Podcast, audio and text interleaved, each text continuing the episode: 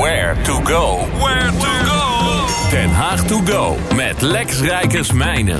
Lex, goedemorgen.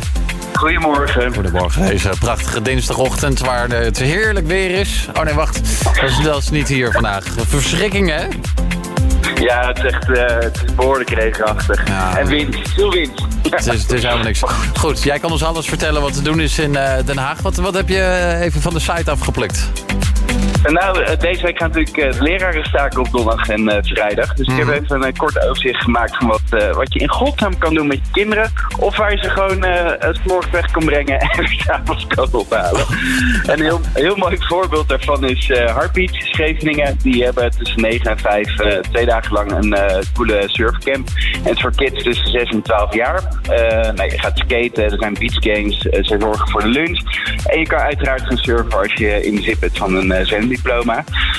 Ik denk dat dat heel leuk is. Je maakt sowieso op dat soort surfcamps zoveel nieuwe vrienden. Dat weet ik nog van vroeger. Ik kijk daar altijd weer goed naar terug. Een ander tof iets is Madurodam. Die gaat twee dagen wat eerder open. En zij zijn voor alle kinderen tot 12 jaar gratis. Dus je kan daar als ouder heen. Je mag volgens mij 5 kinderen meenemen per persoon.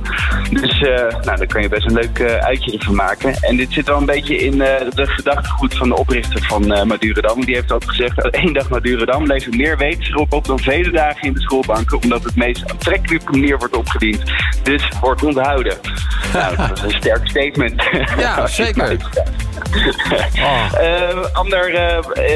Als je dan daar toch om de hoek bent, je kan ook richting Universum. Die heeft een speciale actie voor ouders dat ze kinderen mee kunnen nemen voor €5. En ze hebben daar behoorlijk wat goede films draaien op dat moment. Als je iets verder doorloopt richting Paagman, heeft ook 2 dagen lang extra workshops. Zo op de donderdag wordt er een schrijfworkshop georganiseerd door Jonne Kramer. Zij is bekend van het boek van Raad van Zee. En de workshop is voornamelijk gericht voor kinderen vanaf 9+, maar het is leuk voor jongeren uit om daar bij te zijn.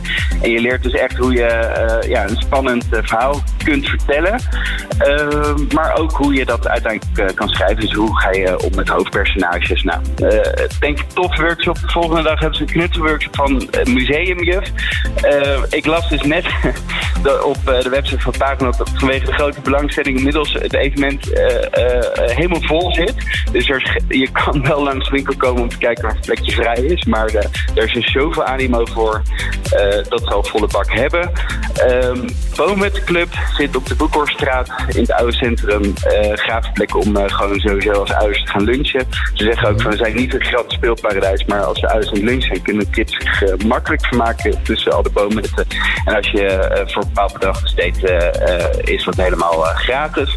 En de laatste waarmee ik wil afsluiten is het Koman Spot Theater. Dat zit op de Frankestraat, dat is in het Staatskwartier. Uh-huh. Dat is echt jeugdsentiment voor mij. Het bestaat al 59 jaar en dat is ooit opgericht door Frank Koman. En inmiddels zijn zoon Arjan maakt ook kindervoorstellingen. En zij hebben dus speciaal, omdat er staking zijn, extra poppen theatervoorstellingen gepland op de donderdag en vrijdag.